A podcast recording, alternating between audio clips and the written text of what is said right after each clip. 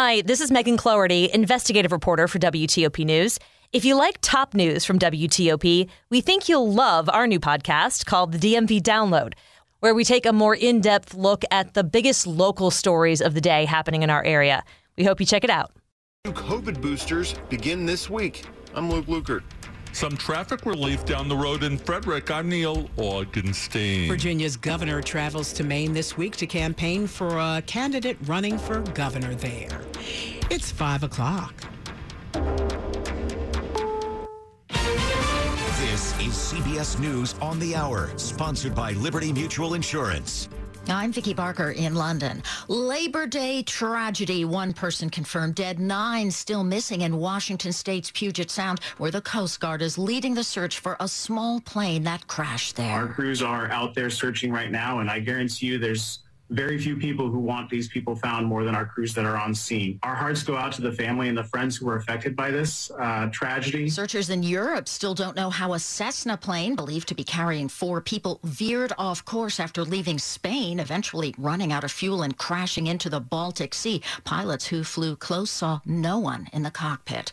In Canada, the search continues for two men who stabbed 10 people to death, wounding at least 15 others at multiple locations in Saskatchewan. Jason Kerr runs the local paper. Seeing something on this scale is uh, very rare, and it's very shocking for people because it happened in, in such a small community. Uh, James Smith Cree Nation, which is where the first stabbing took place. There are only about 2,000 people living there. Britons are about to say bye bye to Boris. Boris Johnson's midterm replacement as prime minister will be announced a little later today. CBS's Ian Lee has more about the candidates. It's Britain's battle royale for prime minister.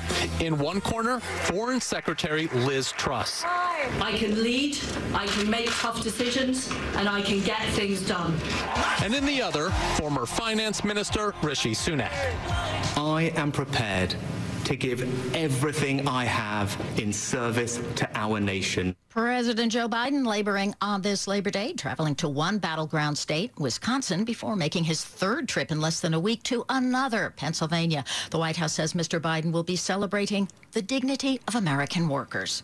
Political spat boiling over in Chicago, whose mayor, Lori Lightfoot, is accusing Texas Governor Greg Abbott of busing migrants who crossed into the U.S. illegally to her city without warning. We have yet to hear from anybody in an official capacity from Texas. That's unacceptable. We're talking about human beings' lives who have themselves gone through an incredible journey just to get to the United States. The latest busload of 50 migrants arrived in Chicago yesterday. In northwest Georgia, a state of emergency after rain brought flooding to two counties. 16 years, and I ain't never seen it like that before. Uh, I woke up, rolled out of bed, my feet on the floor, and found my feet uh, in water. Markets closed in the U.S. for Labor Day, but down sharply in Europe over rekindled fears of further inflation. Natural gas prices in Europe have risen 30% this morning. This is CBS News. Liberty Mutual customizes your car and home insurance so you only pay for what you need. Visit libertymutual.com to learn more. 503 on this Monday morning, September 5th, Labor Day Monday. Mostly cloudy and humid. Some showers and storms and highs in the 80s.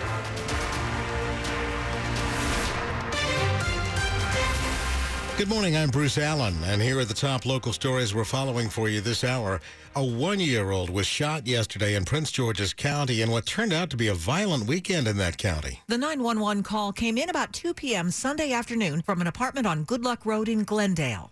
When we arrived, uh, we found a one year old who had been shot. Prince George's County Police Chief Malik Aziz says the baby girl was taken to the hospital and is in stable condition, and that investigators are talking with the two people who were in the apartment when the baby was shot. The adults are cooperating and are giving the information that our detectives need. Chief Aziz says he is confident detectives will put the pieces together to determine what happened, and he says they do not believe there is a threat to the public. Sarah Jacobs, WTOP News. And Prince George's County police say four people were also shot at a convenience store on Ritchie Road Saturday night. The Labor Day holiday means some schedule changes today. Metro Bus and Metro Rail are on a Sunday holiday schedule today, meaning trains run from 7 a.m. to midnight. The DC Circulator will run its regular Monday service. In Montgomery County, ride-on buses operate on a Sunday timetable today with no flex service. And the bus is not running today in Prince George's County. The Fairfax Connector and Alexandria's Dash buses are on a Sunday schedule today. A handful of Arlington's Art Bus routes are on a Sunday schedule, but many routes are canceled. There's no MARC or VRE rail service, and there is no need to feed parking meters today. The CDC has endorsed updated COVID boosters that help protect against newer Omicron variants, and now the rollout will start this week in our area. In the district, you can start getting those shots Wednesday at COVID centers in all eight wards. The D.C. Health Department says they'll also be offering doses of the annual flu shot along with those boosters. Meanwhile, Maryland pre-ordered 150,000 doses of the bivalent boosters for local health departments and providers across the state. They will begin administering those shots in the next few days. The state's GoVax call center will also begin a call and text outreach starting this week. And in Virginia, over 170,000 doses began shipping to local health departments. They say that they'll be given out shortly after Labor Day. Many pharmacy chains will also get COVID boosters from federal supplies. Luke Lukert, WTOP News. If you've driven in or through Frederick, Maryland, you've probably encountered congestion on Route 15. There's been a big step forward improving that drive. Maryland's long term transportation plan now includes money to widen US 15 through Frederick. It's the four mile stretch from Liberty Road to the north down to I 70, where 15 heads to Loudoun County in West Virginia. The project would add one lane in each direction using the median right of way and do some interchange improvements. It would not take any homes. Frederick City and county leaders have wanted 15 widened for years since it affects both local and through traffic. Neil Augenstein, WTOP News. A longtime diplomat with the State Department who was killed while riding her bike is going to be honored this morning. Sarah Langenkamp was hit by a flatbed truck last month on River Road as she rode home from her two sons' elementary school. Cyclists plan to meet at the Bethesda Metro Kiss and Ride for a memorial group ride through the Capital Crescent Trail at 1015. Langenkamp will also be honored with a ghost bike event, meaning they'll lock a bike to a street sign near the crash site. Her family already raised over $230,000 for bike safety improvements in the area.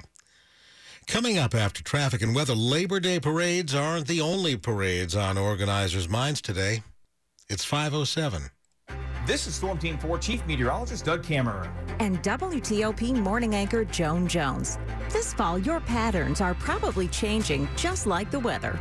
We're working for you, keeping you updated on NBC4 and right here on WTOP every 10 minutes on the 8s, preparing you for the next few hours and the next 10 days. WTOP and Storm Team 4, 24 7, 365. Working together and working for you. 50 or older? That means you're a little older, a little wiser, and a lot more likely to be hospitalized from COVID.